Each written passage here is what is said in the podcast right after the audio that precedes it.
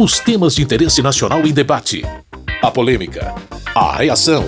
E as propostas dos deputados. Fatos e opiniões. Olá, meu caro, minha querida ouvinte, você que acessa o programa nos tocadores de podcast, seja bem-vindo, bem-vinda. Numa semana com muitos assuntos políticos quentes, o debate mais intenso no plenário se deu em torno do projeto do deputado Guilherme Boulos, do PSOL de São Paulo, que torna agosto o mês de combate às desigualdades. A ideia do texto é que nesse mês sejam feitas avaliações das políticas públicas que têm esse objetivo. No início, a maioria dos deputados concordava com o texto. Mas a grande polêmica começou quando alguns deputados do PL e do Novo entenderam que a proposta gerava margens para intenções não muito claras a respeito do objetivo que tinha. Para o deputado do PL do Tocantins, Eli Borges, o texto não especificava os tipos de desigualdades e, na opinião dele, escondia propósitos estranhos. Olha o que diz aqui a justificação. As nossas desigualdades estão estruturadas para a inserção de racismo, de opressão e de gênero. Então é um projeto que está abrindo caminho para a política de governo de gênero no Brasil.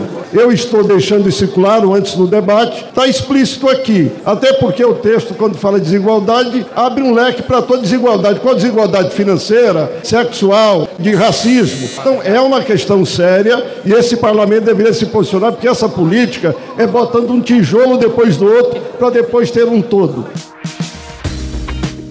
O autor do projeto e deputado pelo PSOL de São Paulo, Guilherme Bolos, detalhou a perspectiva dele ao escrever o texto. Eu vou me limitar a ler o texto que nós estamos submetendo, que não foi alterado pelo relator, para que versões que não são verdadeiras não prosperem nesse plenário. O texto tem três artigos. O primeiro artigo diz: Esta lei institui agosto como mês de combate às desigualdades. O segundo artigo diz: Fica instituído agosto como mês de combate às desigualdades, período do ano em que o Congresso Nacional analisará as políticas públicas do governo federal, a fim de fiscalizar a implementação, consolidação e expansão de políticas públicas sociais em caráter nacional.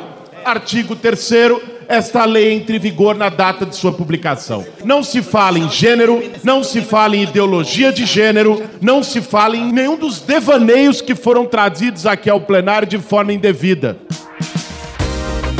Na opinião do deputado Evair Vieira de Melo, do Progressistas do Espírito Santo, não é por meio de estratégias como as listadas no projeto que será possível combater as desigualdades. Porque quando se fala em igualdade, parece que eles perderam a noção do tempo e do espaço. Igualdade se faz com emprego, com renda, com boa remuneração, com economia equilibrada, com o país em crescimento, com respeito às leis, à Constituição. Pastor Henrique Vieira, relator do projeto e deputado pelo pessoal do Rio de Janeiro, apresentou alguns casos de desigualdades que precisam ser enfrentados no Brasil. Alguns dados exemplificam as desigualdades que o presente projeto de lei pretende enfrentar. Os 10% mais ricos do Brasil ganham quase 59% da renda nacional total, ao passo que a metade mais pobre possui menos de 1% da riqueza nacional. Pretos e pardos compõem 75% da população em situação de rua no país, além de responderem por 66,7% da população carcerária, mas representam 54% da população nacional. Mulheres negras recebem, em média, menos da metade do salário dos homens brancos. Duas em cada três mortes maternas são de mulheres negras. E a mortalidade no primeiro ano de vida é 22,5% maior entre as pessoas negras. Professor Paulo Fernando, deputado pelo Republicanos do Distrito Federal, entendeu o projeto como irrelevante. É um projeto inócuo, é um projeto que não vai servir para absolutamente nada. E além do que, ele tem uma impropriedade que diz que vai ser feita no mês de agosto. Quer dizer que em janeiro, fevereiro, julho, setembro não se pode fazer avaliação. Portanto, caríssimos colegas, quem tem juízo perfeito, quem quer valorizar a casa, tem que rejeitar sumariamente essa excrescência de projeto que vem do pessoal. A deputada Érica Cocai, do PT do Distrito Federal, não via razão para a interpretação apresentada por quem era contrário ao projeto. O projeto tem poucos artigos e é o projeto que, se aprovado, se transformará em lei. Estão se utilizando uma justificativa que é o discurso, não é o projeto. Nós estamos aqui vivenciando um verdadeiro massacre à inteligência e, ao mesmo tempo, um massacre à própria verdade. Com a obstrução do PL e do Novo, a sessão invadiu a madrugada e ainda ficou faltando um último trecho do texto a ser votado. A parte principal foi aprovada, mas um destaque, ou seja, uma possibilidade de modificação do projeto, ainda ficou para votação na semana que vem. Fatos e opiniões. Outro assunto que sempre dá pano para manga no Congresso são os incentivos fiscais. E nessa semana, os deputados concluíram a votação do projeto que prorroga esse tipo de benefícios para empresas que atuam no norte e nordeste do país. O texto já havia sido votado na Câmara antes, mas foi modificado no Senado. Os deputados tiveram que votar essas mudanças. Capitão Alberto Neto, deputado pelo PL do Amazonas, falou da relevância desse tipo de incentivo para igualar o desenvolvimento das regiões brasileiras. Esse projeto vem reduzir as desigualdades regionais. Eu digo pelo meu estado, lá do Amazonas, nós estamos vivendo a maior seca da história e nós não temos uma estrada para se ligar ao Brasil. Então nós vivemos num Brasil que há vários Brasis. Então não dá para passar uma régua no nosso país. E o incentivo fiscal faz com que reduza as desigualdades regionais, que acabe com a concentração em alguns lugares, porque essa concentração traz favelização, é ruim para o nosso país. O Senado acrescentou as empresas da região Centro-Oeste entre as beneficiadas. O deputado Marcos Polon, do PL de Mato Grosso do Sul, criticou a ideia de incentivos localizados, mas lamentou o fato de que o relator na Câmara não acatou a modificação feita pelos senadores. Embora eu não ache a via desse fracionamento a mais adequada, saiu desta casa aqui um olhar específico ao norte e nordeste. E o Senado cuidou de inserir o centro-oeste no texto. Então vem daqui com a Sudã e Sudene e o Senado inseriu a Sudeco. Por essa razão, por estar preocupado com o desenvolvimento do Brasil e do meu estado do Mato Grosso do Sul, mas especialmente do Brasil, eu acho que não só a SUDEC deveria estar fazendo parte dessa realidade, como todo o país, sem exceção. O relator do projeto e deputado pelo PDT do Ceará, Eduardo Bismarck, explicou as razões para não aceitar a emenda do Senado que incluía a região Centro-Oeste entre as beneficiadas. Eu entendo e compreendo que parlamentares do Centro-Oeste, sejam senadores, deputados federais, que fui procurados, queiram incluir essa superintendência. Porém, não há, como no caso da Sudã e da Sudene, que os incentivos fiscais já são conhecidos e é apenas uma prorrogação por mais cinco anos, não há nenhuma previsão orçamentária para a Sudeco que gere uma insegurança e, por si próprio, a inconstitucionalidade dessa emenda.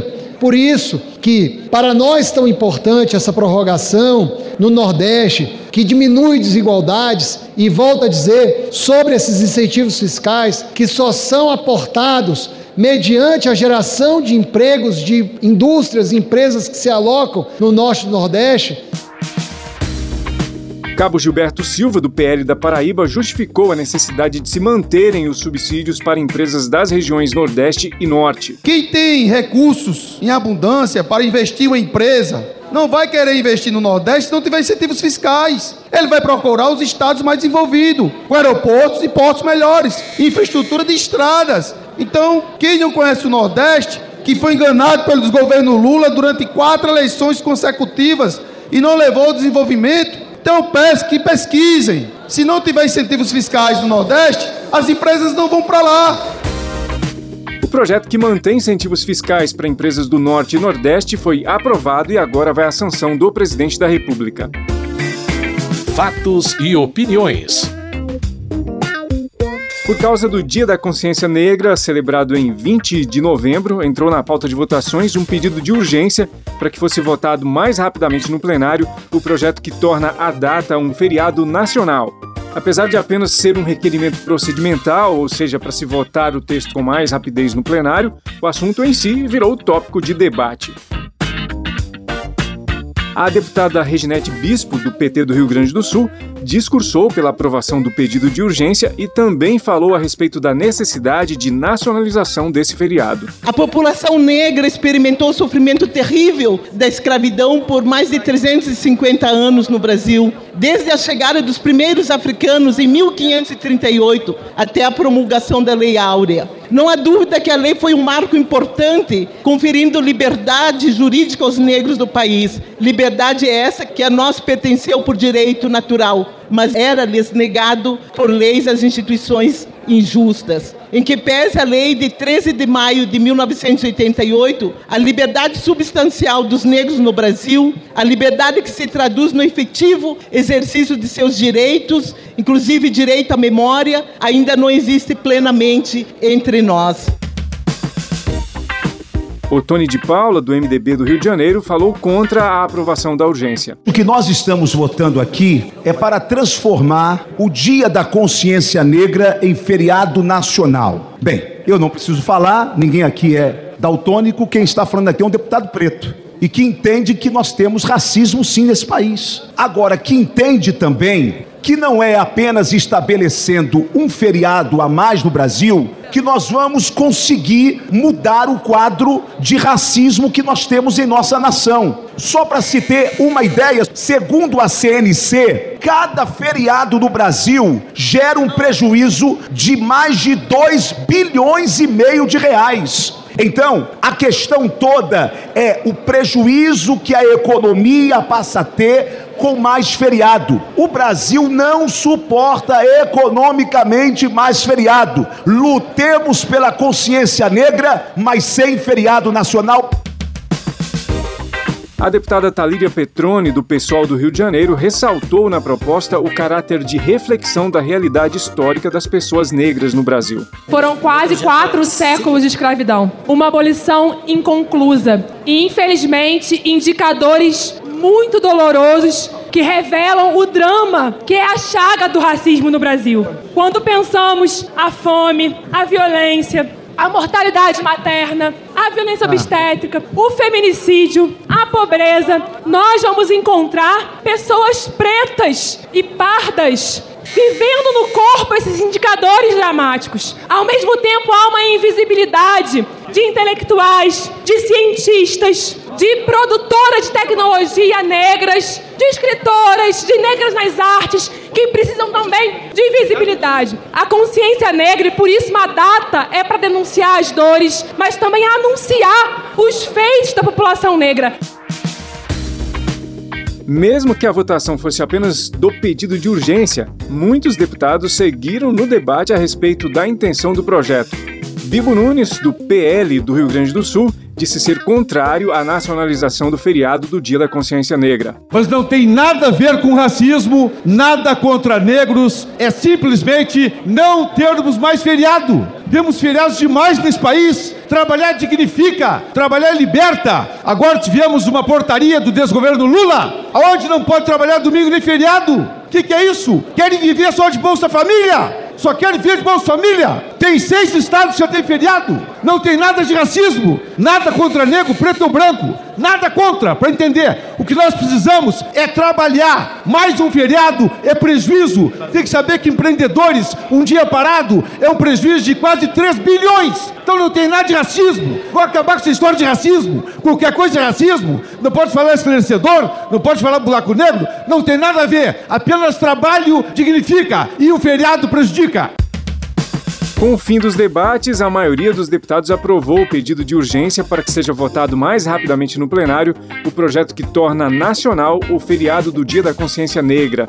Vale lembrar que, mesmo com a urgência aprovada, para poder entrar na pauta de votações, especificamente é preciso haver acordo entre os líderes e o presidente da Câmara. É isso, meu caro, minha querida ouvinte. Para ter mais detalhes sobre todas as votações da semana, rever ou ouvir os debates que aconteceram no plenário, acesse o site www.câmara.leg.br. Como se diz no plenário, nada mais havendo a tratar, termina aqui o Fatos e Opiniões de hoje. A sonorização do programa é de Tony Ribeiro. Muito obrigado por sua audiência, você que nos ouve aqui no seu rádio ou nos agregadores de podcast. Tudo de bom e até a próxima semana. Fatos e opiniões. Os temas de interesse nacional em debate. A polêmica, a reação e as propostas dos deputados. Produção e apresentação: Carlos Oliveira.